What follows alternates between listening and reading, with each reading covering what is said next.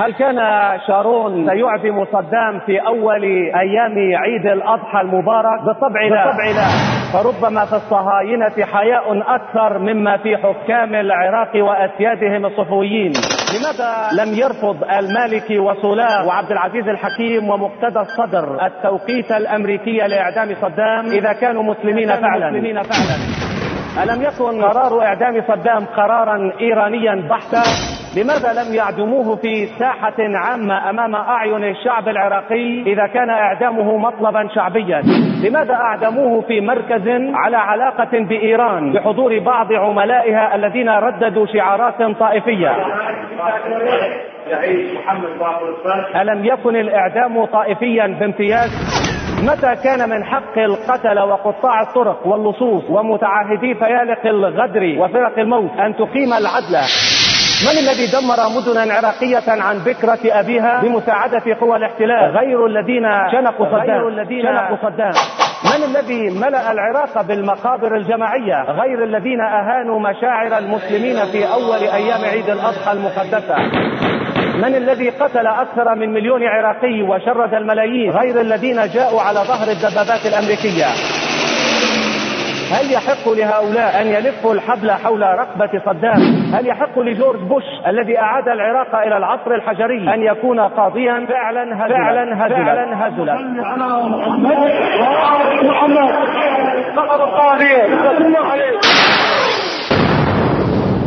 هؤلاء شيعة أهل البيت الأبيض. ليسوا شيعة أهل البيت النبوي. ليسوا شيعة أهل البيت النبوي. إن أهل البيت رضي الله تعالى عنهم يتبرؤون منهم تماما. كما يتبرأ المسيح من النصارى. وكما يتبرأ موسى من اليهود. وكما يتبرأ علي من هؤلاء الروافض الخبثاء الذين حرفوا دين الله عز وجل والذين تنضح قلوبهم بالحقد والبغض والغل لأصحاب رسول الله صلى الله عليه وآله وسلم. فهم شيعة أهل البيت الأبيض. ليسوا شيعة أهل البيت النبوي. نحن شيعة أهل البيت النبوي وأنصارهم ومحبوهم على الحقيقة. لو لم يكن من فضائل صدام إلا إنه حمى الأمة من شر المجوس فكان سدا يحمي الأمة من الطوفان الرافضي ولعل أعظم عمله صدام على الإطلاق هو أنه نطق الشهادتين.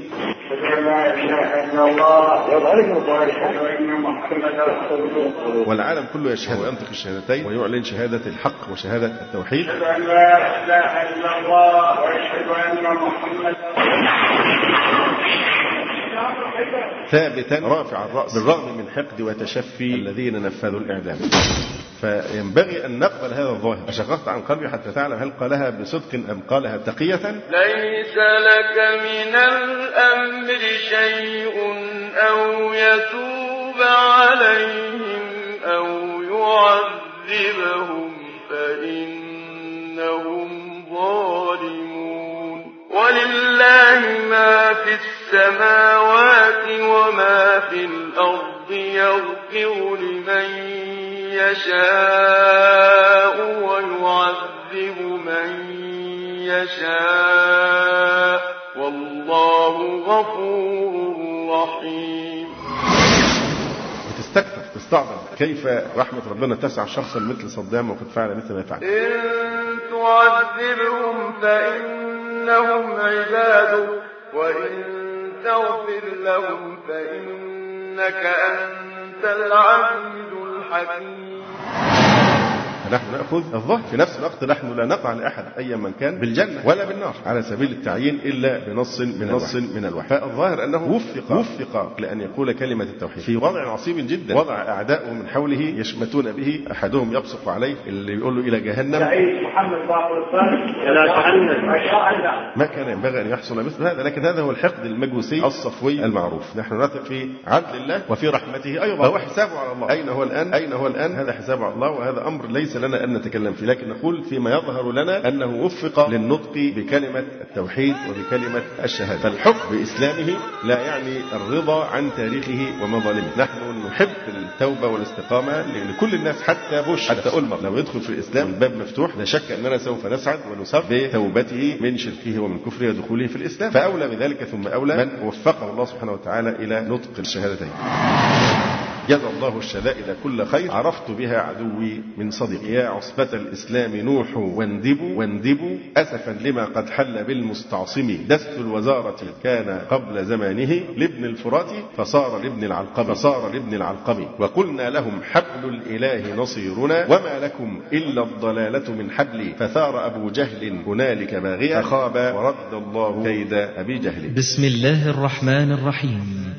تسجيلات السلف الصالح للصوتيات والمرئيات والبرمجيات. تقدم شيعة أهل البيت الأبيض. شيعة أهل البيت الأبيض. شيعة أهل البيت لفضيلة الشيخ الدكتور محمد إسماعيل. والآن نترككم مع هذه المادة. إن الحمد لله نحمده ونستعينه ونستغفره ونعوذ بالله من شرور أنفسنا ومن سيئات أعمالنا. من يهده الله فهو المهتد ومن يضلل فلا هادي له. وأشهد أن لا إله إلا الله وحده لا شريك له. وأشهد أن محمدا عبده ورسوله.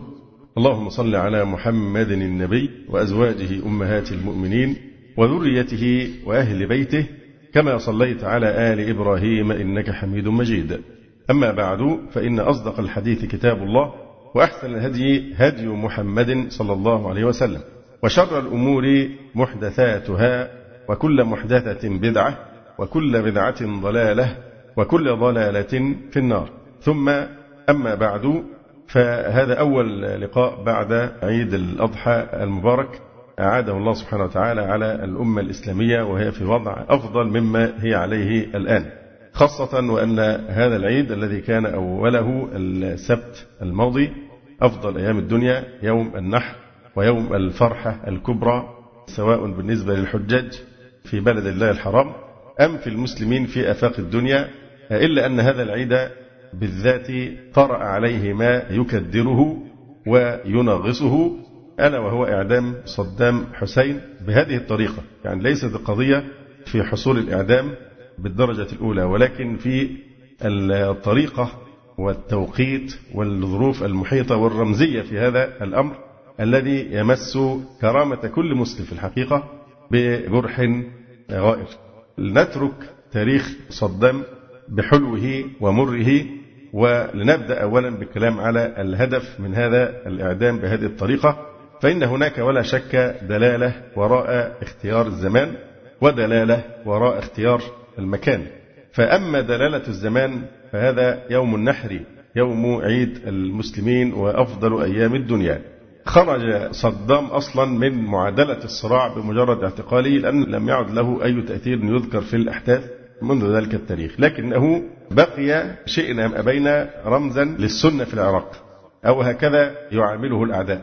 أمريكا تريد أن تعاقبه لأنه كان يملك القوة العسكرية الرابعة في العالم ولأنه هدد بضرب الدولة اللقيطة بل فعل بالفعل. وأنه أيضا هدد أولياءها من الباطنيين الإيرانيين الصفويين. فنحن في لحظات هذا النوع من المعاناة نتعزى بمثل قول الجرجاني ذهب الطرف فاحتسب وتصبر للرزايا فالحر من يتعزى. فلعلنا وبصورة لا شعورية نكتم رزايا ومصائب صدام في مثل هذا الظرف لأننا نريد أن نتعزى في هذا الواقع الذي نحن فيه. لا شك أن دلالة الزمان اختيار هذا اليوم بالذات وكأن الدنيا ضاقت عليهم لكن هذه رسالة رسالة كالرسالة التي أهدتها أمريكا للمسلمين من قبل في أول يوم في رمضان أعتقد في ضرب أفغانستان وقالوا هذه إيه؟ هدية رمضان. يعني الاختيارات بتكون متعمدة ومدروسة في الحقيقة.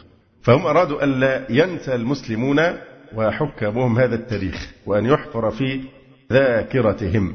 وأيضا أرادوا إحباط المسلمين بإدخال الغم والحزن عليهم في مثل هذا اليوم يوم العيد يوم النحر آه، الأكبر. والدلالة معروفة يعني كل الناس التقطت هذه الدلالة أن صدام خروف. نحن نضحي به أنتم أنت سوف تشرعون بعد دقائق في ذبح ونحر أضحياتكم ونحن نضحي بصدام. وإن كان تمادوا في السخرية حتى قال بعضهم إنها لم تكن أضحية. لأنه لم يرق دمه بل هو منخنقة. يعني لأنه شنق وخنق. طبعا هذا حصل على لسان بعض الصفويين العلقميين الرافضة قاتلهم الله. حتى أن إسرائيل وإيران معا أعلنتا سعادتهم بتنفيذ الحكم وقالتا إن إعدام صدام حسين هو انتصار للعدالة فهذا أيضا لا شك له مغزى. أما المكان وهو الكاظمية فهذا لأنه أكثر أمنا للرافضة ولأن هذا الموقع شهد سنين طويلة من كبت الشيعة وقتلهم بيد صدام. آه، ولأنه أيضا أثناء الحرب مع إيران كانت تدار المعارك من مثل هذا المكان. على أي الأحوال على الباغي تدور الدوائر. وهؤلاء الذين فعلوا هذه الفعلة واختاروا هذا التوقيت إيذاء لشعور المسلمين وازدراء لهم واحتقارا لشأنهم سوف تدور عليهم الدوائر وإن كانوا قد احتموا خلف الأمريكان. لكن ليس على الله مستبعد أن يسلط عليهم الأمريكان ويذيقوهم يعني الهوان والنكال. فمن أعان ظالما سلط عليه. فابن العلقمي الوزير المبير البغدادي الرافضي الذي ولي الوزارة في العراق لمدة أربعة عشرة سنة وكان حقودا على أهل السنة وتواطأ مع التتار وتسبب في دخولهم إلى العراق. عوقب حتى بعدما نفذت خطته بمؤامرته مع قوات الاحتلال التتارية. سلط الله عليه نفس التتار وأهانوه وانحط شأنه حتى صار يركب الحمير في شوارع بغداد. حتى كانت النساء في الشوارع يصحن به يا ابن العلقمي هكذا كنت تركب قبل رب من ترجو به دفع الأذى سوف يأتيك الأذى من قبله. أيضا قتله بيد الرافضة. يعني هو القاتل الأمريكي يلبس قفازا رافضيا. قتله بيد الرافضة هذه رسالة رسمية لتقوية الرافضة وإهانة أهل السنة. لأن المحيطين بعملية الإعدام والذين سمعتم أكيد يعني هتافاتهم وهم يقولون اللهم صل على محمد وعلى آل محمد الهتافات الشيعية المعروفة. وبعضهم قال له إلى جهنم. وأحدهم بصق في وجهه ما دخل الغرفة فقال له صدام إيه؟ مجوس أقزام.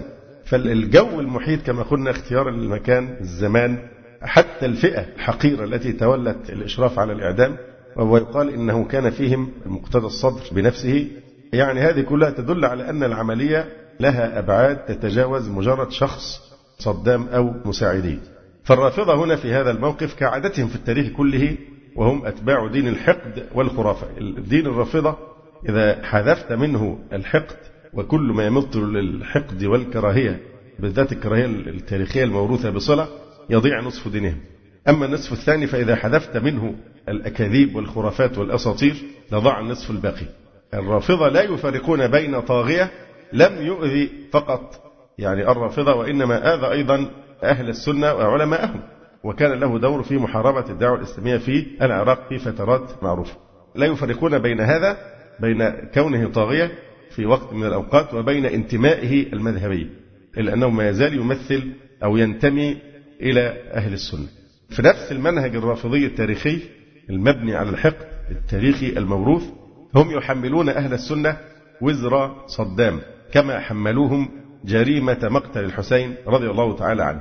فالسنة في نظرهم أحفاد يزيد ابن معاوية أما هم أي الرافضة فهم أحفاد الحسين ابن علي رضي الله تعالى عنهما. فإعدام صدام الذي يربط به الصفويون بين أفعاله وبين معتقد أهل السنة ليس إعداما لشخص تعدى ظلمه بل أرادوه إعداما لكرامة أهل السنة وتنكيلا بهم داخل العراق أو خارجه. فهم يتعاملون مع صدام كرمز رمز لأهل السنة في العراق. وكما يقول الناس هل أنا مسلم وقعت في يد يهود؟ فكان سنيا وقع في يد هؤلاء الصفويين الحاقدين الرافضة الذين يقول أحدهم لا لم نقصد تضحية بصدام لأننا لم ننق دمه كما يراق دم الشاه ولكنه منخنقة فهذه سخرية يعني لأنه أعدم كل مسلم من أهل السنة يغيظه ما حدث لصدام لا محبة له ولكن بغضا للرافضة وبغضا لكل ما من شأنه أن يفرحهم ويشمتهم بالمسلمين ويشفي صدورهم منهم. يقول الشاعر كل المصائب قد تمر على الفتى وتهون غير شماتة الأعداء. حتى خشيها نبي من الأنبياء لا تشمت بها الأعداء. قالها هارون لأخيه موسى عليه السلام. فهذه الشماتة كل المصائب قد تمر على الفتى وتهون غير شماتة الأعداء. فالشعور بالشماتة والتشفي هو الذي يجرح قلوب وكرامة أهل السنة في أقطار الأرض يعني قاطبة. تعود الذاكرة إلى حادثة انضمام سيد قطب رحمه الله إلى الإخوان المسلمين. ربطت بحادثة معينة.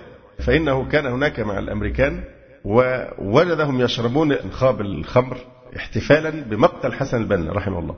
فهذه الشماتة التي أظهروها هي التي جعلته يفيق ويتحول من ناقد أدبي ونجم من نجوم المجتمع كما يقولون إلى من ينتسب إلى الإخوان المسلمين وينافح بقلمه وبإمكانياته عن الإسلام وعن القرآن. فمسألة الشعور بشماتة الأعداء هو الذي يستفزنا في هذه الأوضاع. مما يوضح ذلك ما أبدته بعض الصحف الإيرانية والعراقية الصادرة باللغات الأردية والفارسية والإنكليزية التابعة لرجال دين صفويين رافضة ومؤسسات حكومية كما ذكرت جريدة المصريون.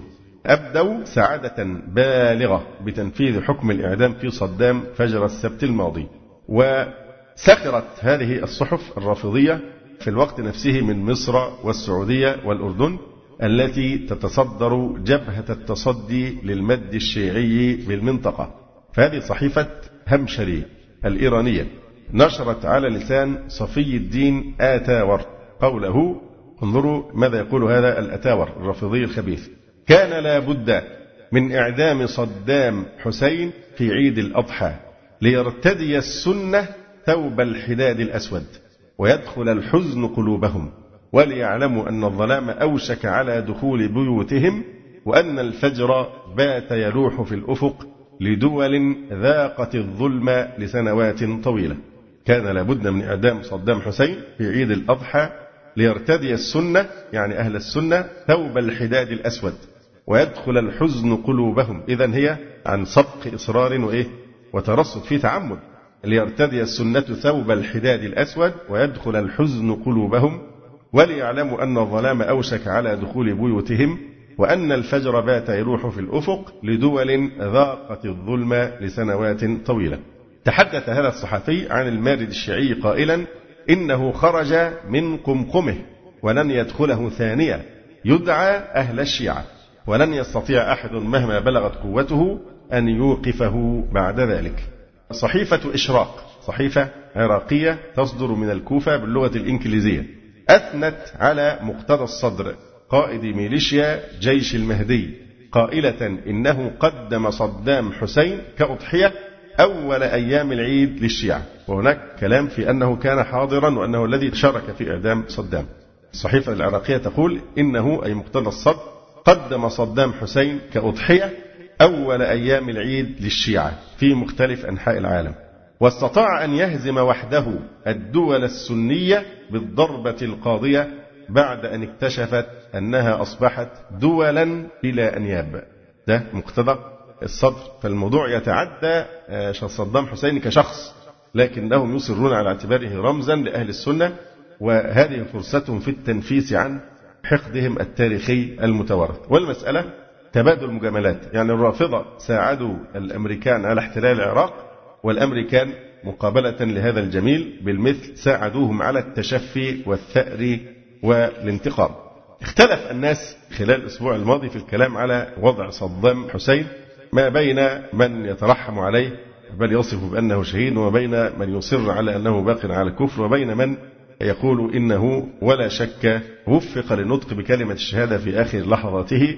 ولنا أن نؤمل في أن يرحمه الله سبحانه وتعالى ويتجاوز عنه. مثلا الشيخ نصر فريد واصل مفتي مصر الأسبق قال إنه مات شهيدا وإن علاقته بالله عز وجل كانت طيبة في أيامه الأخيرة وقال إنه ظل يدافع عن وطنه ضد الاحتلال الأمريكي وإنه في النهاية مسلم. وذكر أن تنفيذ حكم الإعدام في يوم عيد الأضحى إهانة للمسلمين وحكامهم ووصمة عار في تاريخ الأمة الإسلامية. وقال إن تنفيذ الحكم في صدام ربما يكون كفارة عن الذنوب التي ارتكبها في السابق ولكل إنسان ذنوبه وسيئته. التقط هذه الرسالة الحقيقة حتى الجهات الرسمية يعني الحكومة المصرية أو حتى جامعة الدول العربية أعلنت أن انتقاء التوقيت يقصد به الإهانة والاحتقار والإزراء والأذية لشعور أهل السنة في يوم العيد. حتى الجهات الرسمية يعني إيه؟ التقطت هذه الرسالة التي يرسلها الصفويون وأسيادهم الأمريكان إلى الأمة الإسلامية. على أي الأحوال بعض الناس تكلم في هذه القضية فقالوا إن صدام كان من طواغيت هذا العصر. لا شك أن تاريخ صدام يعني حافل بمآس كثيرة جدا. الناس كلها بتحسب عليه إيه؟ أولا موضوع الدجيل وثانيا موضوع آه، حلبجة. فموضوع الدجيل يعني آه، قتل عدد كبير ما يزيد على 100 شخص في القرية التي حاولت اغتياله. كانت عملية إما محاكمة أو قتل لمن أرادوا اغتياله. لن نناقش قضية اغتيال رئيس دولة بيغتال وفي أي بلد ما بيحصل شيء زي كده ممكن يتوقع يحصل إيه. لكن بنسأل دلوقتي مين يحاكم بقى الذين قتلوا ما يزيد على مئة ألف من أهل السنة في العراق. يوميا يقتل عدد ضخم من أهل السنة كما هو معلوم. من يحكم هؤلاء الذين قتلوا أضعاف الذين قتلهم صدام في حادثة الدجيل هذه؟ على أي الأحوال نحن عندنا أصل وهو أن رحمة الله سبحانه وتعالى تسع كل شيء وأن من تاب إليه تاب عليه. فلابد أن ننتبه لأننا لا نقصد مجرد الوقوف مع حادثة مضت وإنما نقصد استخلاص العبر والدروس من كيفية التعامل مع هذه الحادثة وتحليلها. فالقاعدة أن ذنوب صدام حسين في الماضي لا تمنع قبول توبته إذا تاب وأناب إلى الله سبحانه وتعالى. دي قاعدة. مش معنى الإنسان ارتكب مهما ارتكب فيما مضى أنها إذا صحت منه التوبة فما حصل فيما مضى لا يمنع من قبول توبته إذا تاب وأناب إلى الله سبحانه وتعالى. فإذا هذا موضع اتفاق أن صدام له تاريخ أسود حافل بالمآسي والجرائم وهو من طواغيت هذا الزمان لكن القاعدة أيضا أنه لو تاب إلى الله تاب الله عليه وأنه شيء داخل في قوله تعالى ورحمتي وسعت كل شيء وأن ذنوبه فيما مضى لا تمنع قبول توبته إذا تاب إلى الله سبحانه وتعالى. فالمسألة يعني هل ما ظهر من أحوال صدام؟ لأننا لا نملك إلا الظاهر. قطعا نحن لا نناقش هو الآن في الجنة أو في النار. لأن القاعدة عند أهل السنة أننا لا نحكم لمعين بالجنة ولا على معين بالنار إلا بدليل من الوحي الشريف. لكن نرجو للمحسنين من أهل الإسلام ونخاف ونخشى على المسيئين كما نص على ذلك الطحاوي في عقيدته. بعض الناس قالوا لا يعني حتى ولو تلفظ بالشهادتين فالأصل فيه الكفر الذي هو عقيدة حزب البعث. ولا تقبل يعني منه التوبة بمجرد أن ينطق بالشهادتين بل لابد من أن يقرن الشهادتين بالتبرؤ من حزب البعث وسائر كفرياته. عايزين نقول إمتى يعني كان هيتبرأ إمتى هو محاط بهؤلاء المجرمين؟ الصفويين الحاقدين الذين كانوا يحيطون به حتى آخر لحظة. يعني حتى قفز على أبسط مبادئ الأخلاق الإنسانية عادي اللي هي ممكن حتى الكافر يتحلى بها. الرسول عليه الصلاة والسلام يقول إذا قتلتم فأحسنوا القتلة وإذا ذبحتم فأحسنوا الذبحة. فهل من إحسان القتل لبشر لآدمي مكرم من خلق الله سبحانه وتعالى حتى لو كان كافرا؟ هل من إحسان القتل أن يتكالب هؤلاء الصفيون حوله؟ واحد وهو داخل يبصق على وجهه والثاني يقول له إلى جهنم. والثالث ينادي بثأر محمد بكر الصدر. يعني هو إنسان خلاص سوف يفضي إلى ربه في لحظة أو اثنتين. فهل هذه من الأخلاق؟ فهذا يدل على مستوى الانحطاط الأخلاقي عند هؤلاء الرافضة الذين تبرأ منهم يعني أبسط مبادئ أي دين وأي خلق إنساني على المستوى الإنساني فضلا عن الإسلامي. فهو رجل يفضي إلى ربه سبحانه وتعالى وأنتم تتكالبون عليه. فهي المسألة كونه يثبت لأن ينطق الشهادتين يمكن دي من رحمة ربنا به هو أنه هم سجلوا الحادث ليغيظونا وليبصقوا على وجوهنا ولتذاع بعد ذلك تماما كما أذيعت أحداث سجن أبو غريب في العراق يعني على يد الأمريكان هي تسرب لأجل الإهانة. فنفس الشيء هم أرادوا تصويره ليتشفوا وليهينوا أهل السنة والمسلمين في كل بقاع العالم. فشاء الله سبحانه وتعالى أن تأتي بعكس النتيجة لأنه يعني حتى الراجل ده لسه موفق الربيع قاتله الله خرج بتصريحات ما كانش واخد باله الموضوع هيتسرب بقى. فقال إنه كان مرتجفا ومرتبكا وكذا وكذا وظل يظهر على أنه جبان. فلما أذيعت الصور صور الإعدام طبعا بالعكس كان ثابتا جدا وفي غاية الشجاعة ورافعا رأسه كما سنبين.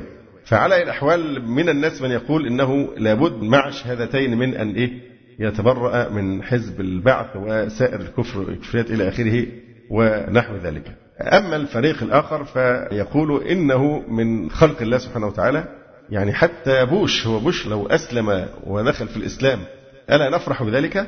ولا هنقعد نقول له لا أنت الماضي بتاعك كذا وكذا وكذا وكم قتلت من المسلمين؟ عندنا الضابط واضح جدا في سورة البروج قوله تعالى إن الذين فتنوا المؤمنين والمؤمنات ثم لم يتوبوا فلهم عذاب جهنم ولهم عذاب الحريق. فانظر إلى كرم الله سبحانه وتعالى وماذا فعل هؤلاء القوم في أوليائه؟ ومع ذلك يقول لهم إن الذين فتنوا المؤمنين والمؤمنات ثم لم يتوبوا. فاشترط التوبة فدل على أن الباب التوبة مفتوح وهذا من كرم الله سبحانه وتعالى وسعة رحمته بخلقه. أن من تاب إليه تاب عليه وأن الأعمال بالخواتيم. فالبعث فعلا عقيدة حزب البعث وموقفه من الإسلام بالذات عقيدة كفرية ليس فيها رائحة الإسلام. هؤلاء البعثيون الذين كانوا ينشدون في يوم من الأيام آمنت بالبعث ربا لا شريك له وبالعروبة دينا ما له ثاني. إلا أن صداما في الأيام الأخيرة أو الفترات الأخيرة يعني أظهر التوبة. والله سبحانه وتعالى يقول قل للذين كفروا إن ينتهوا يغفر لهم ما قد سلف. فلا يعجز الله سبحانه وتعالى شيء. وكما قال الشافعي تعظمني ذنبي فلما قرنته بعفوك ربي كان عفوك أعظما. ويقول الله سبحانه وتعالى في من فعل كل أنواع الكبائر حتى بما في ذلك الشرك إلا من تاب وآمن وعمل عملا صالحا. فأولئك يبدل الله سيئاتهم حسنات. وقال في النصارى الذين يسبون الله عز وجل قال في شأنهم إيه؟ أفلا يتوبون إلى الله ويستغفرونه؟ والله غفور رحيم. وقال عز وجل وإني لغفار لمن تاب وآمن وعمل صالحا ثم اهتدى. ويقول النبي صلى الله عليه وسلم الإسلام يجب ما قبله أو يهدم ما قبله. يذكرنا موقف صدام بموقف الحجاج ابن يوسف الثقفي مع وجود فروق طبعا جذرية بين الشخصيتين لكن الشيء يذكر بالشيء الحجاج الذي سفك الدماء وأراقها وكان يعني شرا على الملة الحجاج نفسه حينما احتضر وحضره الموت كان يقول اللهم إن الناس يقولون إنك لا تغفر لي فاغفر لي. أي خيب ظنهم فيا يعني إن الناس يقولون إنك لا تغفر لي فاغفر لي.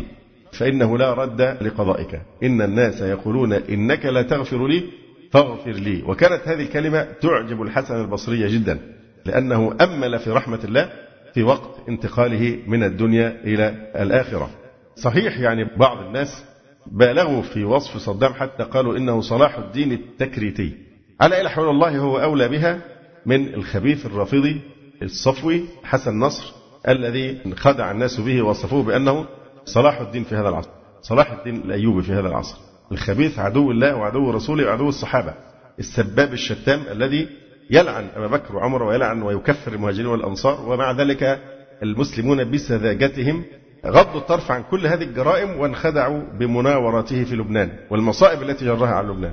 ورفعوه إلى أن يكون صلاح الدين. فلو كان يعني حسن نصر يبقى صلاح الدين. طب ما أولى يكون صدام على الأقل حسن نصر يعتقد كفر صلاح الدين الأيوبي. ولو سألت حسن نصر من أبغض شخصية تاريخية إلى قلبك بعد عمر بن الخطاب وأبي بكر لقال لك صلاح الدين الأيوبي لأن صلاح الدين الأيوبي هو الذي قضى على دولتهم الفاطمية هنا في مصر وحرر مصر من سلطان الشيعة الرافضة الباطنية قتلهم الله. فيعني كان ولا بد طب أولى بها فعلا صدام. من حسن نصر اللات فهؤلاء القوم الذين قتلوا صدام والذين سلمتهم أمريكا صدام لينفذوا بأنفسهم ويتشفوا فيه يثبتون فعلا أنهم شيعة. لكنهم شيعة أهل البيت الأبيض. ليسوا شيعة أهل البيت النبوي. فإن أهل البيت رضي الله تعالى عنهم يتبرؤون منهم تماما كما يتبرأ المسيح من النصارى وكما يتبرأ موسى من اليهود وكما يتبرأ علي من هؤلاء الروافض الخبثاء الذين يعني حرفوا دين الله عز وجل والذين تنضح قلوبهم بالحقد والبغض والغل لأصحاب رسول الله صلى الله عليه وآله وسلم. فهم شيعة أهل البيت الأبيض ليسوا شيعة أهل البيت النبوي نحن شيعة أهل البيت النبوي وأنصارهم ومحبوهم على الحقيقة. قل لا أسألكم عليه أجرا إلا المودة في القرب. فحب آل البيت جزء من عقيدتنا. بعض الناس من باب اذكروا محاسن موتاكم حاول أن يخفف من وقع الحدث. يعني فظل يذكر محاسن صدام التي حصلت في خلال فترة عشرة سنوات الأخيرة من حكمه كإدخال التربية الإسلامية الإلزامية في المدارس وإضافة حصة القرآن الكريم على طلاب الكليات الجامعية في مختلف التخصصات. ثم جاءت الأحداث ومنعت تنفيذ هذا الأمر. كان يسقط الضريبة على أي تاجر يبني مسجدا. أيضا بنى معاهد إسلامية وكليات شرعية للسنة ألغى كلية الفقه التي كانت تدرس المذهب الشيعي بعدما رأى خطرهم على الأمة العراقية ولم يتراجع رغم اعتراضات الرافضة. وحينما اشتكى إليه بعض العلماء في العراق من حملات هؤلاء القوم على السنة أمر بإنشاء مركز الإمام البخاري ليدافع عن السنة ضد هجمات الرافضة على السنة النبوية الشريفة. منع المرأة العراقية من السفر بدون محرم. قالوا أيضا أن صدام حسين وإن كان في الأصل ينتمي إلى الحزب البعثي الكافر الذي أسسه النصراني مشيل عفلق إلا أنه شكل بعد حرب الخليج لجنة لإعادة صياغة موقف الحزب من الدين. وبناء عليه عمم منهج شرعي علمي على جميع الحلق الحزبية. فألزم أتباع الحزب أو أعضاء الحزب بحفظ ثلاثة أجزاء من القرآن ودرست العلوم الشرعية لكوادر الحزب ومن ذلك تدريس كتاب فقه السنة ومنهاج المسلم. وألزم أعضاء الحزب بأداء الفروض الخمس جماعة في المسجد وكذلك صلاة الجمعة. حول بعض أماكن اللهو إلى مساجد ومنع إحداث أي خمارة في البلاد وإيقاف نشاط الخمارات التي كانت تعمل. من الأشياء الغريبة هو في مشابه من الحجاج الحقيقة يعني مواضع الشبه من الحجاج بن يوسف لأن الحجاج بن يوسف له حسنات جميلة برضه يعني الحجاج بن يوسف هو اللي نقط المصحف وكان كريما سخيا. فمعروف إن كان فيما مضى إن الشيخ يجيز التلميذ بالإجازة دي كانت شيء له قيمة. لكن في هذا الزمان تقريبا تكاد تكون فقدت قيمتها فهو لأجل أن يعيد قيمة الإجازة الشرعية جعل إجازة الشيخ لتلميذه في العلوم الشرعية تعادل بكالوريوس في الشريعة. فيستطيع الطالب المجاز أن يتقدم بعدها إلى الدراسات العليا. في 95 أصدر أمرا بإقامة حد السرقة. لكن ما نعرف في الناحية الواقعية بقى هل كان في نوع من التهور في هذا الأمر ولا كان بيستوفي الشروط الشرعية في مثل هذا. أصدر قرارا بعقوبة من يسب الله تعالى أو يسب النبي صلى الله عليه وسلم أو الصحابة رضي الله تعالى عنهم بالذات الشيخين وأم المؤمنين عائشة رضي الله تعالى عنها. مما قمع الرافضة. كان هذا يسبب إيه؟ قمع وكبت. عايزين ينفسوا الحقد مش قادرين لأن صدر قانون بمعاقبة إيه؟ من يقع في مثل هذا. فهذا الأمر قمعهم وكبتهم عن إطلاق ألسنتهم في سب الصحابة رضي الله تعالى عنهم. من الأشياء العجيبة منه أيضا أنه صادر أملاك كل من يدعي كذبا الانتساب للنبي صلى الله عليه وسلم. أراد أن يحد من ابتزاز الرافضة لأتباعهم من خلال ادعاء الانتساب إلى آل البيت. وأعطى الجميع جميع من يدعي الانتساب لآل البيت فرصة ست شهور لإثبات ذلك النسب وإلا تصادر أملاكه. أيضا كان يقاوم السحرة الذين كانوا يهينون المصحف الشريف تقربا للشياطين. أمر بتشكيل لجنة لمنع الربا من البنوك وكيفية تحويلها إلى بنوك إسلامية.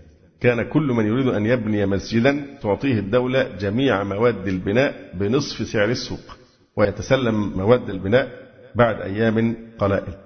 أحاط نفسه بطانة من العلماء والمهندسين حتى إن أمريكا لما هددته قال لو هدمت أمريكا العراق فعندي من يبنيه عندي أكثر من سبعين ألف عالم.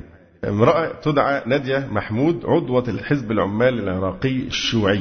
كانت تهاجم صداما على قناة الجزيرة وقالت إنه كان يظلم المرأة العراقية ودللت على ذلك بقولها إنه كان يحرم المرأة العراقية من وظيفة التدريس إذا كانت غير محجبة ويضيق عليها في الوظائف الأخرى. أمر بفتح إذاعة للقرآن الكريم. طبعا هذه من محاسنه. الآن إحنا اكتشفنا من أعظم محاسنه أنه كان يقمع الرافضة. قاتلهم الله. لو لم يكن من فضائل صدام إلا أنه حمى الأمة من شر المجوس وكانت العراق تعتبر أيامها إيه؟ البوابة الشرقية للعرب. البوابة الشرقية لأن لولاها لتم المخطط الخميني باختراق يعني البلاد الإسلامية العربية. فكان سدا يحمي الأمة من الطوفان الرافضي فهو الذي أوقف المد الرافضي الذي يعيث الآن في الأرض فسادا. بعض الناس قالوا إن صدام وإن انتمى إلى حزب البعث إلا أنه فرغه من محتواه العقائدي وحوله إلى حزب شخصي لا عقائدي فلا يصح بناء على ذلك محاكمته على أساس عقائد حزب البعث. على أي الأحوال دي وجهة نظر الناس الذين قالوا هو مات على الإسلام وينبغي أن تذكر محاسن موتاكم فإنهم أفضوا إلى ما قدموا. يذكرون أيضا في هذا السياق أن أحكام الدنيا تبنى على الظاهر. يعني مش معنى أن إحنا نقول إنه نطق بالشهادة التوحيد في ثبات واستمساك في موقف. الله أعلم لو كان غير من يجحدون هذا الأمر أو هذا التوفيق. معروف اللي يقدر يقارن اللي بيسمع عن أحوال الناس وهي داخلة حبل المشنقة معروف بيحصل لهم نوع من الهلع الرهيب جدا وأوضاع يعني في غاية الصعوبة.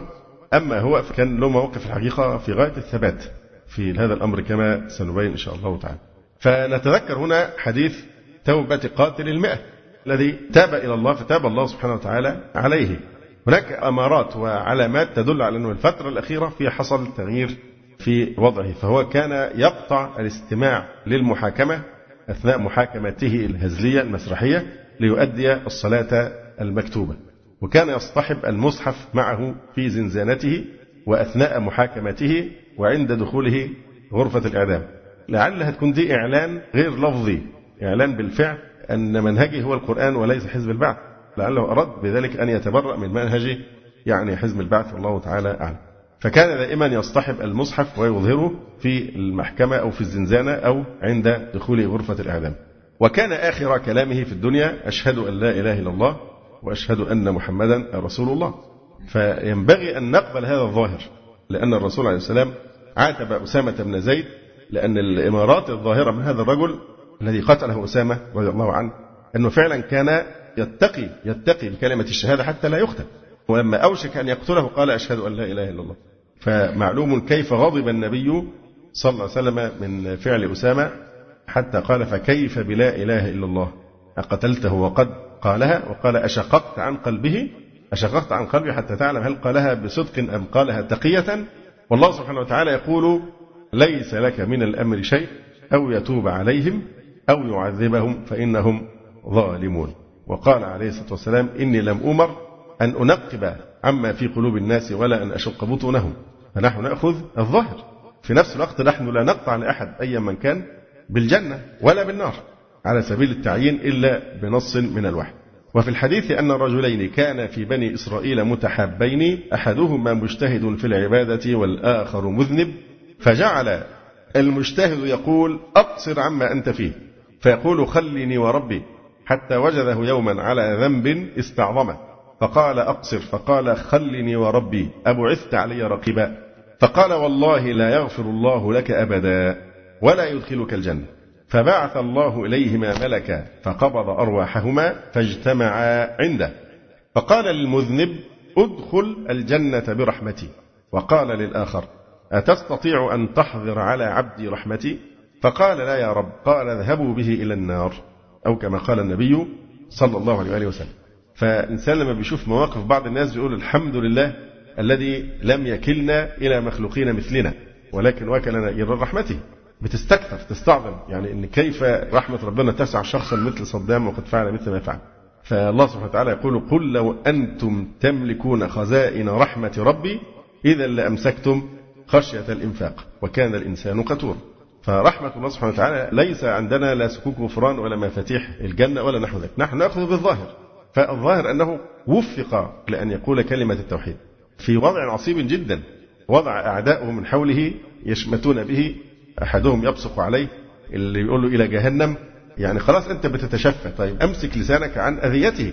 لكن حتى على مستوى الأخلاق الإنسانية العادية يعني ما كان ينبغي أن يحصل مثل هذا لكن هذا هو الحقد المجوسي الصفوي المعروف. لعل مما يخفف عنه أنه عوقب في الدنيا هو ظلم كثيرا فعلا. ولعلها تكون كفارة له كما أخبرت بذلك. يعني النصوص فهو هجر الناس من أماكنهم فعوقب بأن هجرت عائلته وشردت. قتل أبناء الناس فقتل أبناؤه. سجن فسجن. عذب فعذب. قتل فقتل. إذا لا ينبغي أن ننظر إلى صدام كيف كان ولكن ينبغي أن ننظر إلى ما آل إليه فإنما الأعمال بالخواتيم. كيف كان؟ كان طاغوتا وفعل وفعل. لكن ماذا آل إليه حاله؟ حال عبد ضعيف مستضعف يرجو رحمة الله ويخشى؟ عذابه ونحن نتذكر هنا قول أحد الخلفاء حينما حضره الموت قال يا من لا يزول ملكه ارحم من قد زال ملكه. فارحموا عزيز قوم قد ذل يا من لا يزول ملكه ارحم من قد زال ملكه. والحجاج بن يوسف في كلماته التي كانت تعجب الحسن قال كان يقول في الاحتضار اللهم إن الناس يقولون إنك لا تغفر لي فاغفر لي. ونتذكر كلمة المسيح عليه السلام إن تعذبهم فإنهم عباد وإن تغفر لهم فإنك أنت إيه؟ العزيز الحكيم. فهل يعجز الله سبحانه وتعالى أن تسعى رحمته ذنوب صدام؟ إذا كان قد تاب بالفعل وقبل الله توبته لا يعجزه شيء سبحانه وتعالى ورحمته وسعت كل شيء. فأنا بس بتكلم عن الناس اللي هي بتستكتر على صدام بسبب جرائمه السابقة أن تسعه رحمة الله. هذا ليس إلينا. نحن نثق في عدل الله وفي رحمته أيضا. فهو حسابه على الله. أين هو الآن؟ هذا حسابه على الله وهذا أمر ليس لنا أن نتكلم فيه. لكن نقول فيما يظهر لنا أنه وفق للنطق بكلمة التوحيد وبكلمة الشهادة. إن الذين فتنوا المؤمنين والمؤمنات ثم لم يتوبوا. شرط. ثم لم يتوبوا فلهم عذاب جهنم. ولهم عذاب الحريق. بعض الناس يقولون كيف يتوب الله عليه والتوبة حتى تقبل لابد من شروط إذا كانت في حق الإيه؟ الأدميين فلا بد أن يرد الحقوق إلى الأدميين نقول نعم هو هناك مظالم وأي مظالم؟ أما المظالم فنعم ارتكب مظالما. ولكن بعد توبته أليس الله سبحانه وتعالى بقادر على أن يعوض المظلومين من فضله؟ بلى. فكونه ينطق بكلمة التوحيد قبل إعدامه بلحظة أو لحظتين هذا شيء له وزن وله ثقل. ما ينبغي أن نتعدى حدود الشرع في مثل هذا. هو المحتضر ليس من الآداب الشرعية أنك إذا حضرت كافرا يموت أنك تعرض عليه الإيه؟ الإسلام وأن ينطق بالشهادتين. لو حضرت كافرا يحتضر تقول له اشهد أن لا إله إلا الله وأن محمدا رسول الله وما حديث أبي طالب عنا ببعيد. لماذا؟ لأن هذا هو الذي يستطيع الآن ليس أمامه وقت العمل.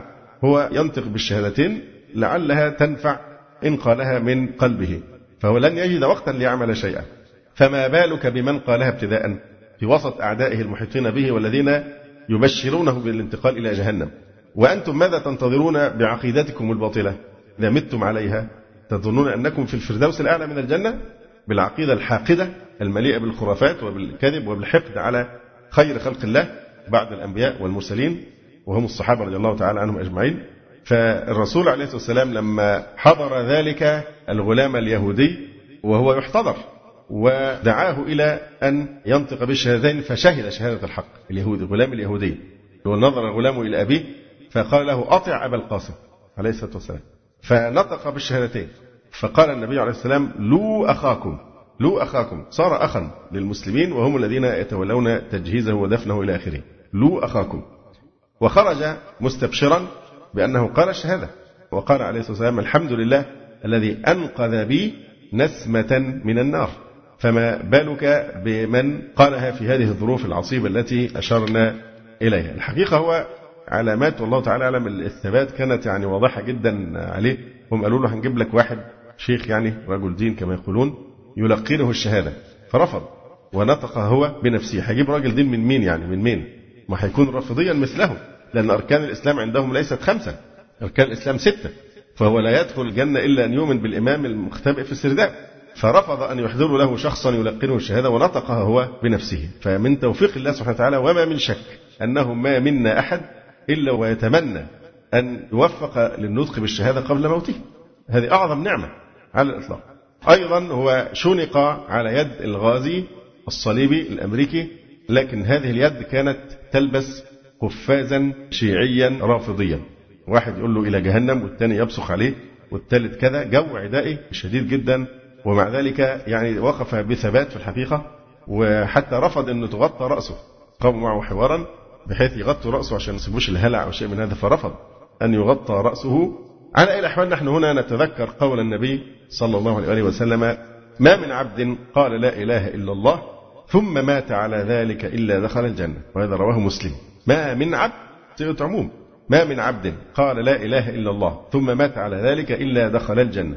وقال صلى الله عليه وسلم من كان آخر كلامه لا إله إلا الله دخل الجنة. وقال أيضا من كان آخر كلامه لا إله إلا الله عند الموت دخل الجنة يوما من الدهر وإن أصابه قبل ذلك ما أصابه. وحديث السجلات معروف. توضع السجلات في كفة والبطاقة في كفة فطاشت السجلات وثقلت البطاقة. ولا يثقل مع اسم الله عز وجل شيء.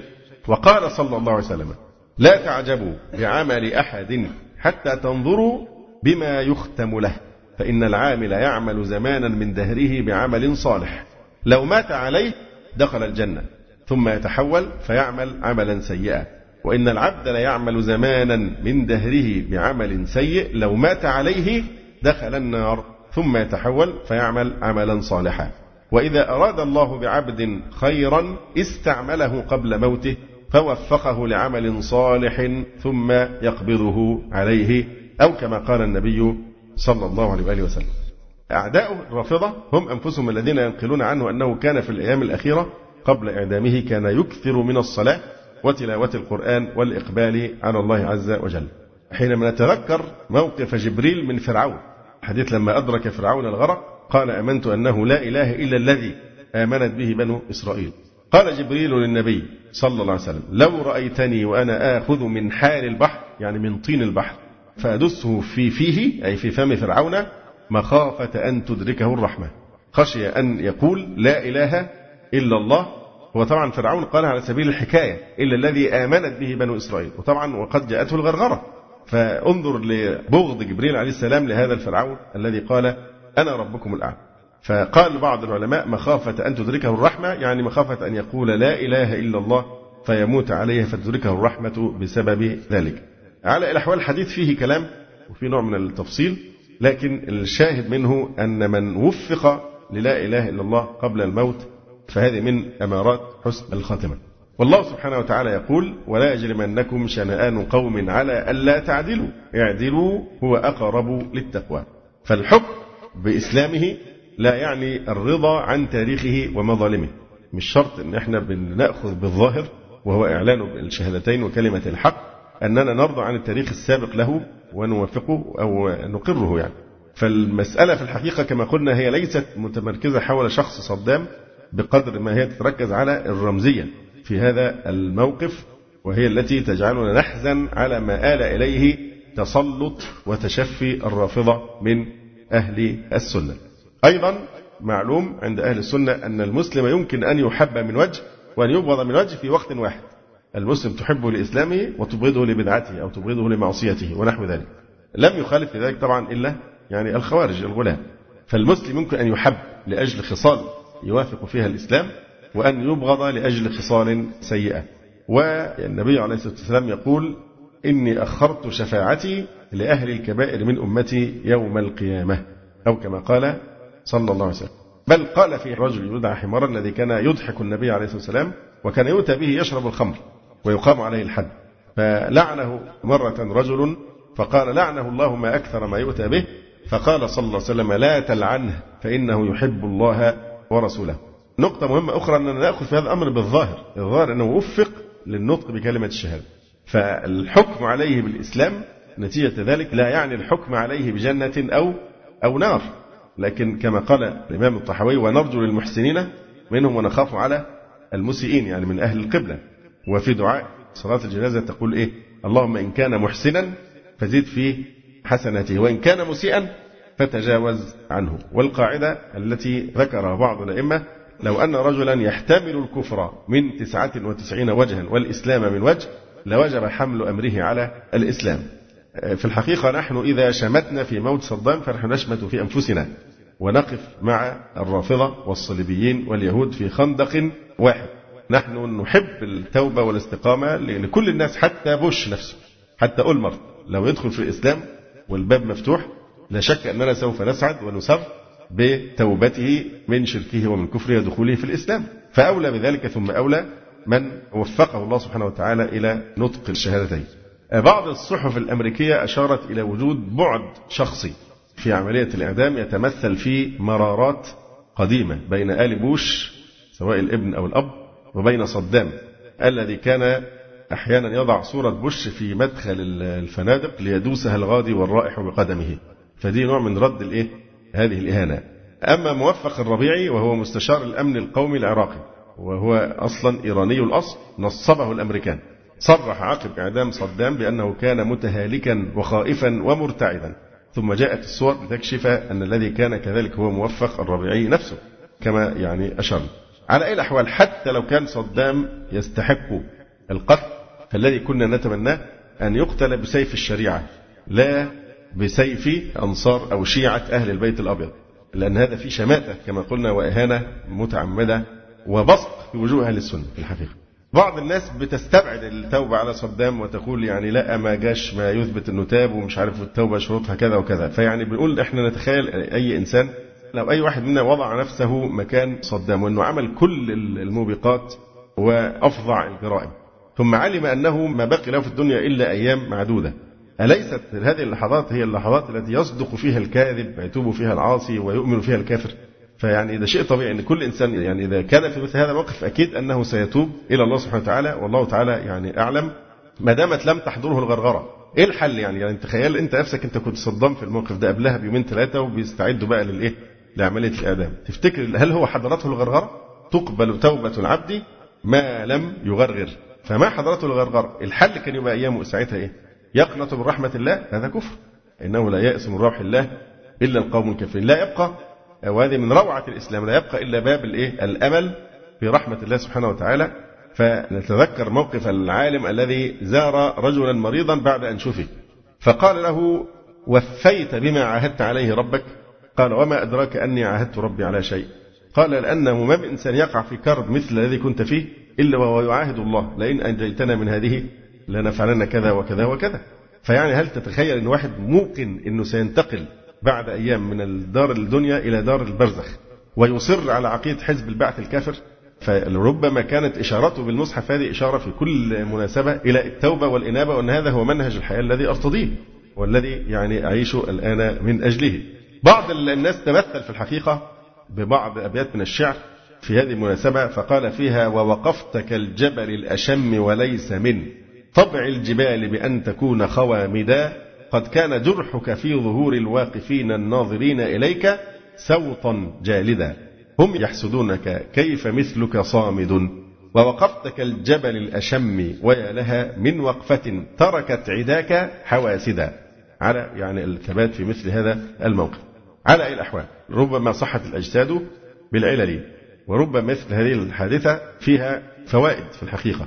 ولعل أعظم عمله صدام على الإطلاق هو أنه نطق الشهادتين والعالم كله يشهده وهو ينطق الشهادتين ويعلن شهادة الحق وشهادة التوحيد ثابتا رافع الرأس بالرغم من حقد وتشفي الذين نفذوا الإعدام.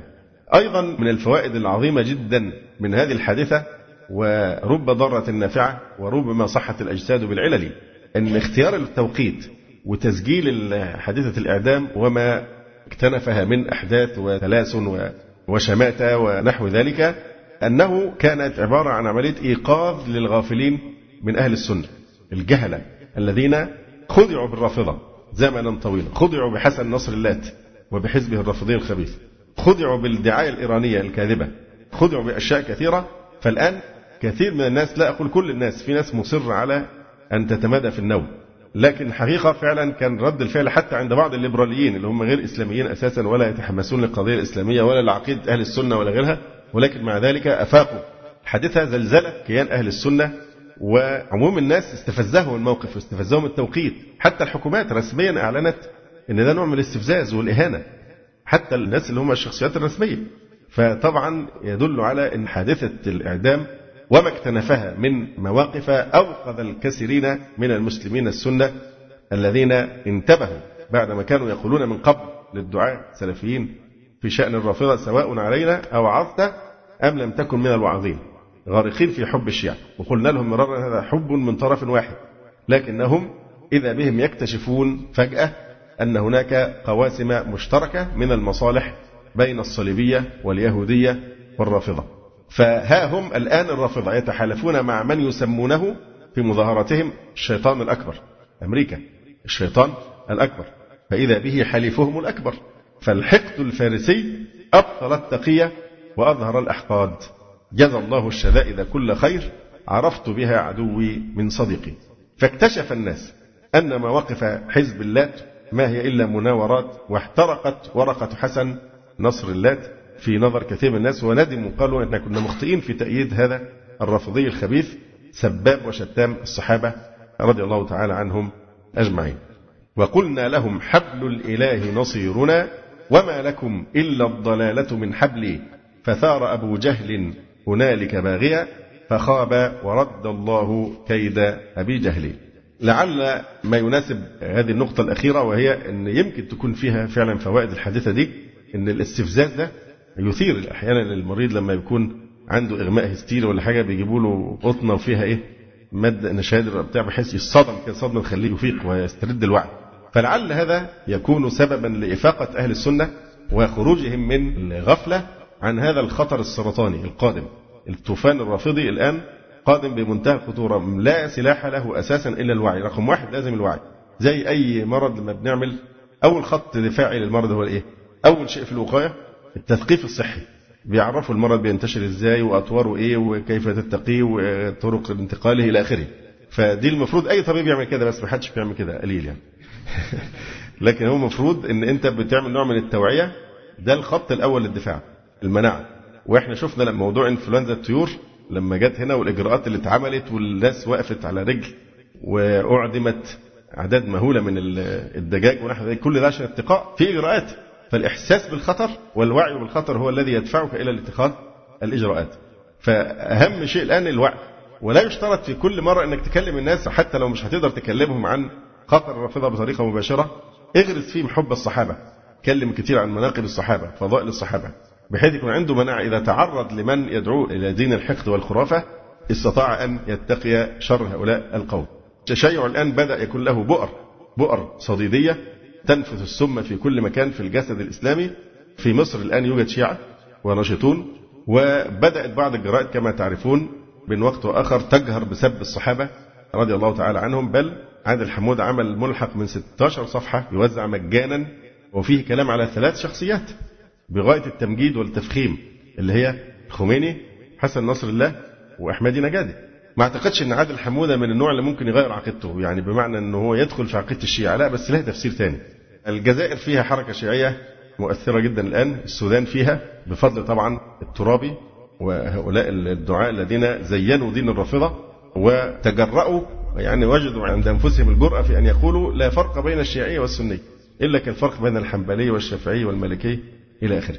فهذا من التضليل آن الأوان لينفق هؤلاء القوم ويشعروا بالخطر الزاحف إلينا وبهذا الطوفان الرافضي الخبيث. الآن موجودين كما قلنا في مصر موجود بؤر الجزائر فيها نشاط شيعي غير عادي بسبب برضه أيام الموالاة لثورة الخميني وموقف بعض الجماعات يعني. العراق ما نقول فيها إلا كما قيل يعني يا عصبة الإسلام نوحوا واندبوا أسفا لما قد حل بالمستعصم. دست الوزارة كان قبل زمانه لابن الفرات فصار لابن العلقم. صارت العراق الآن حكومة شيعية تنكب بالمسلمين المذابح في الشوارع والقتل على الهوية كما هو معلوم في كل يوم كما هو معلوم. السودان فيها تشيع لبنان طبعا طلعت أنياب لحزب الله دلوقتي بعد ما كان حزب المحرومين أصبح بيضغط لإقالة رئيس الوزراء السني اللي هو السنيورة. بغض النظر بقى عن الحكومة شكلها إيه وأوضاع شكلها إيه لكن في كل الأحوال هو تدعيم لموقف الإيه الرافضة ضد السنة في لبنان. حتى في البحرين في جماعة اسمها جماعة خدام المهدي. خدام المهدي. أصلا نشأت في الكويت وتؤمن بفكرة البحرين الكبرى. البحرين الكبرى يعني تشمل ساحل الخليج من الكويت حتى عمان. كل المنطقة دي من الكويت لحد عمان دي البحرين الكبرى عايزين يعيدوها دولة رافضية شيعية وهي تنظيم الشيعي ينتشر في البحرين والعراق وإيران ولبنان والكويت وله نشاط في بريطانيا. فيعني الوضع لا يتسع الوقت الأكثر من هذه البيانات حول الخطر الشيعي القادم. سلسلة خيانات الشيعة سلسلة لا تنتهي. في أيام أفغانستان إيران فتحت لأمريكا مجالها الجوي لفترة تزيد على شهرين طائرات اللي هي البي 52 طائرات عملاقة كانت تنطلق من تركيا عبر المجال الجوي الإيراني لقصف أفغانستان وتورا بورا. وأعلنت إيران رسميا قالت الأمريكان يعلمون جيدا أنه لولا إيران لما سقطت طالبان.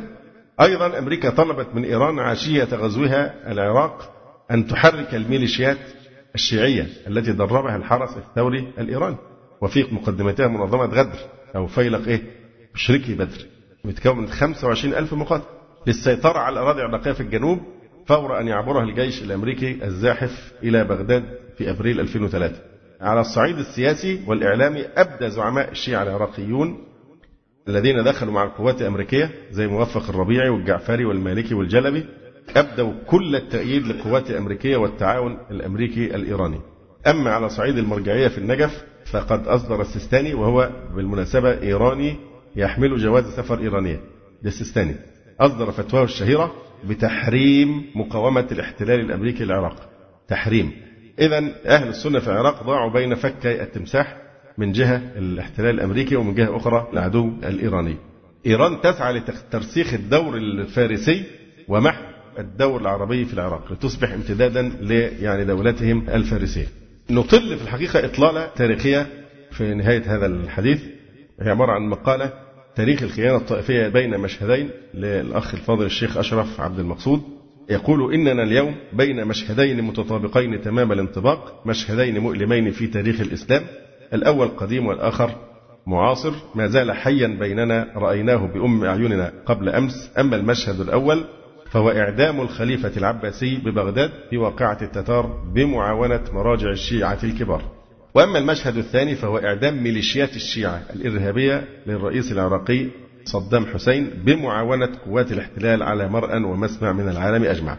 المشهد الأول يرجع إلى سنة 56 و600 في وقعة التتار ببغداد على يد هولاكو بمباركة وزيره ومرجع الشيعة الكبير نصير الدين الطوسي وبمعاونة ابن العلقمي الشيعي الوزير الأول للخليفة العباسي.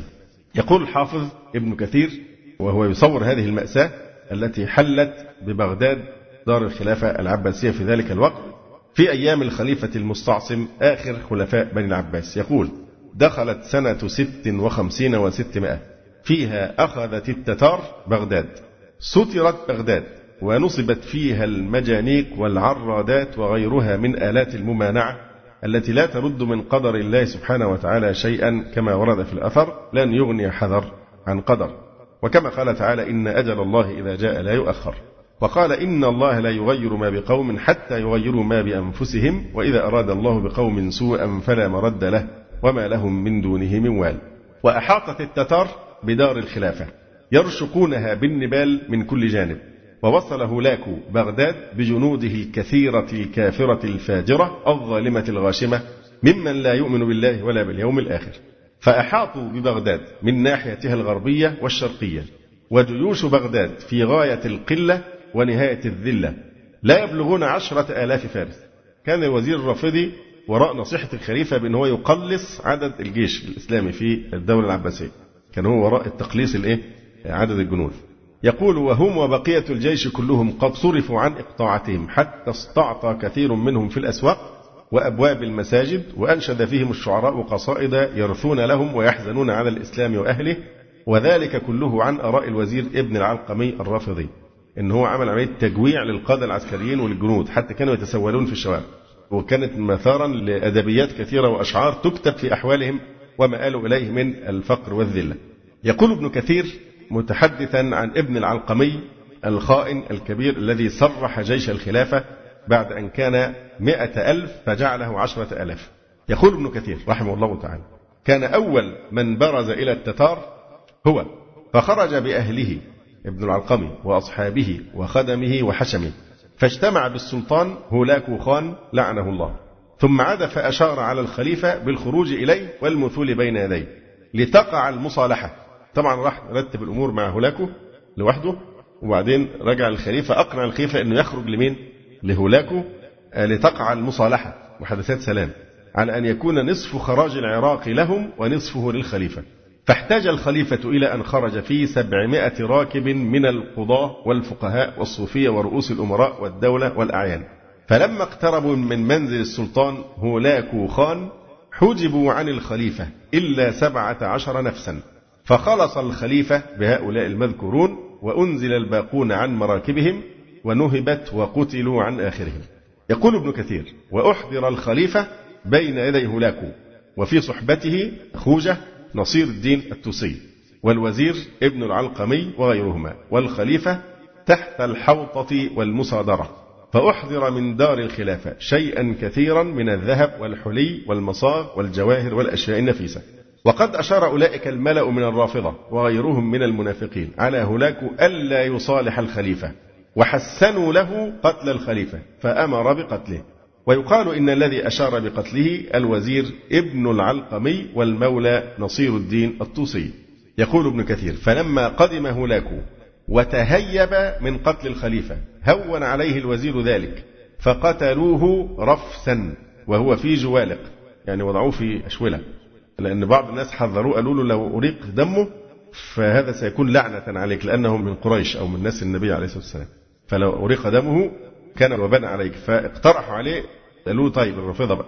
قالوا له نقترح إنك تضعه في جوالق يعني أشولة ويبدأوا يرفسوه لحد ما يقتل يعني حتى لا يراق الدم. يبقى نزيف داخلي يعني جوه جسمه بدل ما الدم يخرج بره. وتهيب هولاك من قتل الخليفة فهون عليه الوزير الرافضي ذلك فقتلوه رفسا وهو في جوالق أو أشولة لئلا يقع على الأرض شيء من دمه. خافوا أن يؤخذ بثأره فيما قيل لهم وقيل بل خنق ويقال بل أغرق فالله أعلم. فباءوا بإثمه وإثم من كان معه من سادات العلماء والقضاة والأكابر والرؤساء والأمراء وأولي الحل والعقد ببلاده ومالوا على البلد فقتلوا جميع من قدروا عليه من الرجال والنساء والولدان والمشايخ والكهول والشبان. ودخل كثير من الناس في الآبار وأماكن الحشوش وقنا الوسخ. يعني قنوات المصارف يعني. وكمنوا كذلك أياما لا يظهرون. وكان الجماعة من الناس يجتمعون إلى الخانات ويغلقون عليهم الأبواب. فتفتحها التتار إما بالكسر وإما بالنار ثم يدخلون عليهم فيهربون منهم إلى أعالي الأمكنة. فيقتلونهم بالأسلحة حتى تجري الميازيب من الدماء في الأزقة. فإنا لله وإنا إليه راجعون. وكذلك في المساجد والجوامع والربط. ولم ينج منهم أحد سوى أهل الذمة من اليهود والنصارى. ومن التجأ إليهم وإلى دار الوزير بن العلقمي الرافضي. وطائفة من التجار أخذوا لهم أمانا بذلوا عليه أموالا جزيلة حتى سلموا وسلمت أموالهم. يقول الحافظ ابن كثير كانوا بيحكي عما حصل يحصل الآن أو حصل في بغداد أو في العراق. يقول ده كلام الحافظ ابن كثير. وعادت بغداد بعدما كانت آنس المدن كلها كأنها خراب ليس فيها إلا القليل من الناس. وهم في خوف وجوع وذلة وقلة. وقد اختلف الناس في كمية من قتل ببغداد من المسلمين في هذه الوقعة. فقيل ثمانمائة ألف. وقيل ألف ألف وثمانمائة ألف. يعني مليون وثمانمائة ألف يعني اثنين مليون إلا مئتين ألف. وقيل بلغت القتلى ألفي ألف نفس اثنين مليون. فإنا لله وإنا إليه راجعون. ولا حول ولا قوة إلا بالله العلي العظيم. وكان دخولهم إلى بغداد في أواخر المحرم. وما زال السيف يقتل أهلها أربعين يوما. وأراد الوزير ابن العلقمي قبحه الله ولعنه أن يعطل المساجد والمدارس والربط ببغداد. ويستمر بالمشاهد ومحال للرفض. وأن يبني للرافضة مدرسة هائلة ينشرون علمهم وعلمهم بها وعليها. فلم يقدره الله تعالى على ذلك بل أزال نعمته عنه وقصف عمره بعد شهور يسيرة من هذه الحادثة وأتبعه بولده فاجتمعا والله أعلم بالدرك الأسفل من النار. ولما انقضى الأمر المقدر وانقضت الأربعون يوما بقيت بغداد خاوية على عروشها ليس بها أحد إلا الشاذ من الناس والقتلى في الطرقات كأنها التلول تلال من الجثث. وقد سقط عليهم المطر فتغيرت صورهم وأنتنت من جيفهم البلد وتغير الهواء فحصل بسببه الوباء الشديد حتى تعدى وسرى في الهواء إلى بلاد الشام. فمات خلق كثير من تغير الجو وفساد الريح. ولما نودي ببغداد بالأمان خرج من تحت الأرض من كان بالمطامير والقني أو القنا اللي هي جمع قناة. والمقابر كأنهم الموتى إذا نبشوا من قبورهم وقد أنكر بعضهم بعضا. فلا يعرف الوالد ولده. من شدة تغير ملامحهم. فلا يعرف الوالد ولده ولا الأخ أخاه. وأخذهم الوباء الشديد فتفانوا وتلاحقوا بمن سبقهم من الموتى واجتمعوا تحت الثرى بأمر الذي يعلم السر وأخفى. الله لا إله إلا هو له الأسماء الحسنى. ثم يتكلم عن مراجع الخيانة والعار من الشيعة الصفويين. يقول لنا معهم ست وقفات. الأولى من المتواتر عند أهل السنة أن وراء هذه المجزرة الدموية رأسين من رؤوس الإجرام والخيانة وهما من مراجع الشيعة وعلمائهم الكبار. الوقفة الثانية مع وزير السوء الرافضي ابن العلقمي. يقول ابن كثير في ابن العلقمي وزير المستعصم. وزير سوء على نفسه وعلى الخليفة. وعلى المسلمين مع أنه من الفضلاء في الإنشاء والأدب وكان رافضيا خبيثا سيء الطوية على الإسلام وأهله. وكان الوزير ابن العلقمي قبل هذه الحادثة يجتهد في صرف الجيوش تسريح الجيش الإسلامي السني في العراق. كان يجتهد في صرف الجيوش وإسقاط اسمهم من الديوان فكانت العساكر في آخر أيام المستنصر قريبا من مئة ألف مقاتل منهم من الأمراء من هو كالملوك الأكابر الأكاسر. فلم يزل يجتهد في تقليلهم إلى أن لم يبق سوى عشرة آلاف. ثم كاتب التتار وأطمعهم في أخذ البلاد وسهل عليهم ذلك وحكى لهم حقيقة الحال. وكشف لهم ضعف الرجال اطمئنوا ما حدش هيقدر يقاوم وذلك كله طمعا منه أن يزيل السنة بالكلية وأن يظهر البدعة الرافضة وأن يقيم خليفة من الفاطميين وأن يبيد العلماء والمفتين. والله غالب على أمره وقد رد كيده في نحره. وأذله بعد العزة واكتسب إثم من قتل ببغداد من الرجال والنساء والأطفال فالحكم لله العلي الكبير رب الأرض والسماء. يقول ابن كثير في هذا الوزير الرافضي ابن العلقمي يقول الحافظ ابن كثير لم يمهله الله ولا أهمله بل أخذه أخذ عزيز مقتدر حصل له بعد ذلك من الإهانة والذل على أيدي التتار الذين مالأهم وزال عنه ستر الله وذاق الخزي في الحياة الدنيا ولعذاب الآخرة أشد وأبقى. وانقطع في داره إلى أن مات كمدا في مستهل جماد الآخرة من هذه السنة وله من العمر 63 سنة ودفن في قبور الروافض. وقد سمع بأذنيه ورأى بعينيه من الإهانة من التتار والمسلمين ما لا يحد ولا يوصف. وتولى بعده ولده الخبيث الوزارة ثم أخذه الله أخذ القرى وهي ظالمة سريعا. أما الرأس المدبر لهذه المجزرة فهو مرجع الشيعة الكبير ومؤلف معروف عندهم هو الرافضي نصير الدين التوسي قبحه الله والذي استوزره هولاكو خان هولاكو عين وزير فقام بتحريضه على غزو العراق وقتل الخليفة المستعصم فجاء مع الغزو بنفسه. التاريخ يعيد نفسه نفس حكام الرافضة اللي جم بعد كده تعينوا جايين مع مين على رؤوس الرماح الأمريكية على أسنة الرماح مع الاحتلال. فجاء مع الغزو بنفسه. ده مين بقى؟ نصير الدين الطوسي. وفي مقدمة الركب يقول الزنجاني في كتاب عقائد الاثنى عشرية كان ابتداء دولة هولاكو خان في إيران عام خمسين وستمائة وانتهاء دولته وسلالته بموت سعيد خان سلطان زنجان عام 736 وحمل على العراق بقيادة نصير الدين الطوسي فيلسوف الإسلام. وبتأييد سديد الدين العلقمي وزير الخليفة العباسي بتاريخ 656 وقضى على خلفاء بني العباس. طبعا ده شاهد إيه؟ من أهلها. بيتكلم في كتابه رافضي بيتكلم إن ابتداء الدولة كان على يد هذين. وقال مؤرخه محمد باقر الخوانساري في ترجمة المجرم الطوسي من كتابه روضات الجنات ومن جملة أمره المشهور المعروف المنقول حكاية استيزاره أنه أصبح وزيرا للسلطان المحتشم في محروسة إيران هولاكو خان ابن تولي خان ابن جنكيز خان من عظماء سلاطين التاتارية وأتراك المغول ومجيئه في موكب السلطان المؤيد مع كمال الاستعداد إلى دار السلام بغداد لإرشاد العباد وإصلاح البلاد. يعني جاية مع قوات الاحتلال لإرشاد العباد وإصلاح البلاد.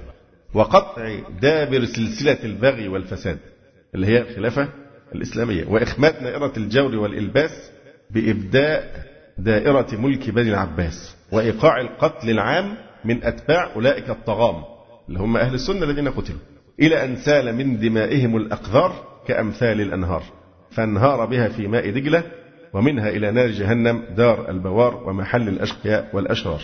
فده وصف هو لمين؟ للمذابح التي حصلت للسنة في بغداد لما حصل ما حصل. شماتة نفس الشماتة. الخميني مرجع حزب إيران طبعا في لبنان يقول في كتاب الحكومة الإسلامية ويشعر الناس بالخسارة أيضا بفقدان الخواجة نصير الدين الطوسي وأدرى به ممن قدموا خدمات جليلة للإسلام. ده كلام الخميني وتقرؤونه فعلا موجود في كتاب الحكومة الإسلامية.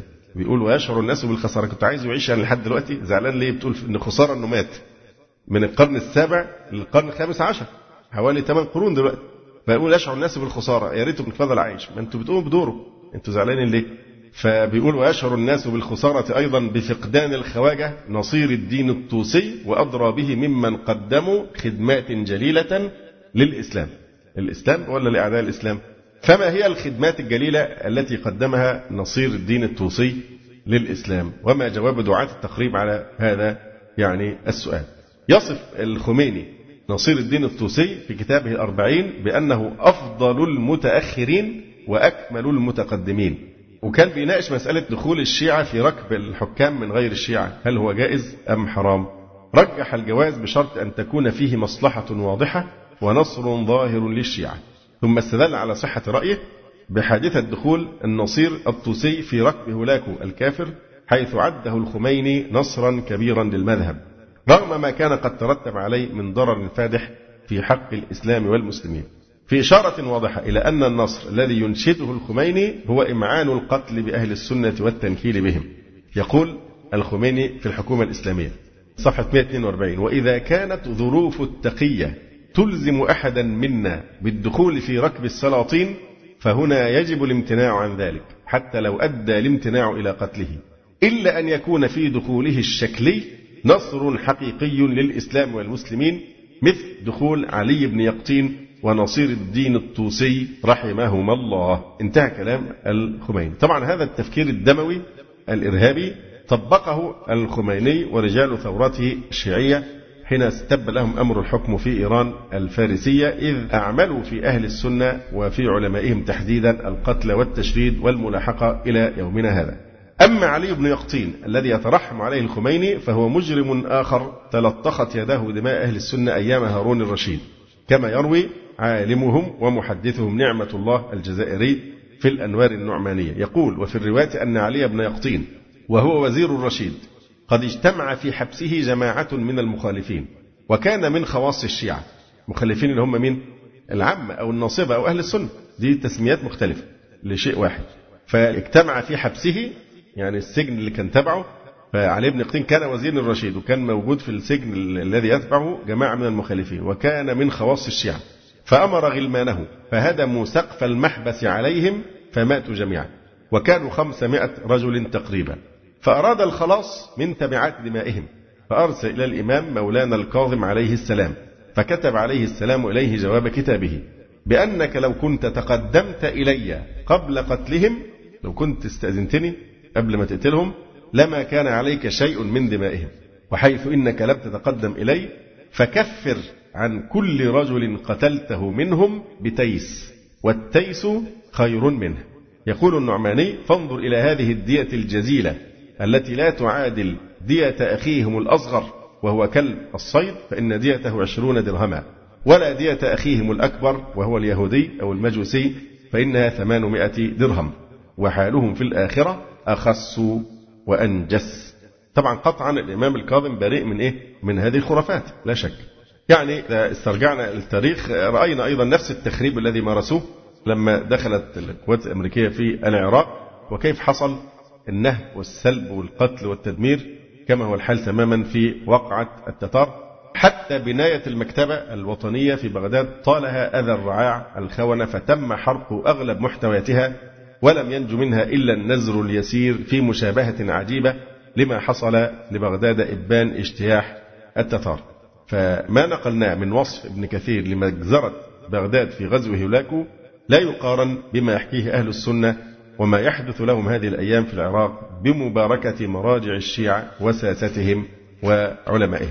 على أي الأحوال كما ذكرنا الموقف يعني هو فيه كثير من العبر موقف يعني إعدام صدام على أيدي شيعة أهل البيت الأبيض وليسوا شيعة آل بيت رسول الله صلى الله عليه وآله وسلم. هذا الموقف لا شك فيه فوائد وفيه عبر وفيه دروس ولعل أقوى وأهم درس هو أهمية التوعية واليقظة للتصدي للسرطان الشيعي الذي إذا لم يعامل بالحسم والوعي والشدة فإنه سوف تتغلغل خلاياه السرطانية في جسم الأمة حتى يستعصي على الاستئصال. كفانا الله والمسلمين شر الرافضة وشر سائر أعداء الإسلام. أقول قولي هذا. وأستغفر الله لي ولكم. سبحانك اللهم ربنا وبحمدك. أشهد أن لا إله إلا أنت. أستغفرك وأتوب وفي الختام. تقبلوا تحيات إخوانكم في تسجيلات السلف الصالح بالإسكندرية. هاتف رقم صفر ثلاثة فاصل أربعة تسعة أربعة سبعة ستة خمسة اثنان. والتليفون محمول صفر عشرة واحد ستة أربعة واحد تسعة ثمانية صفر. والسلام عليكم ورحمة الله وبركاته.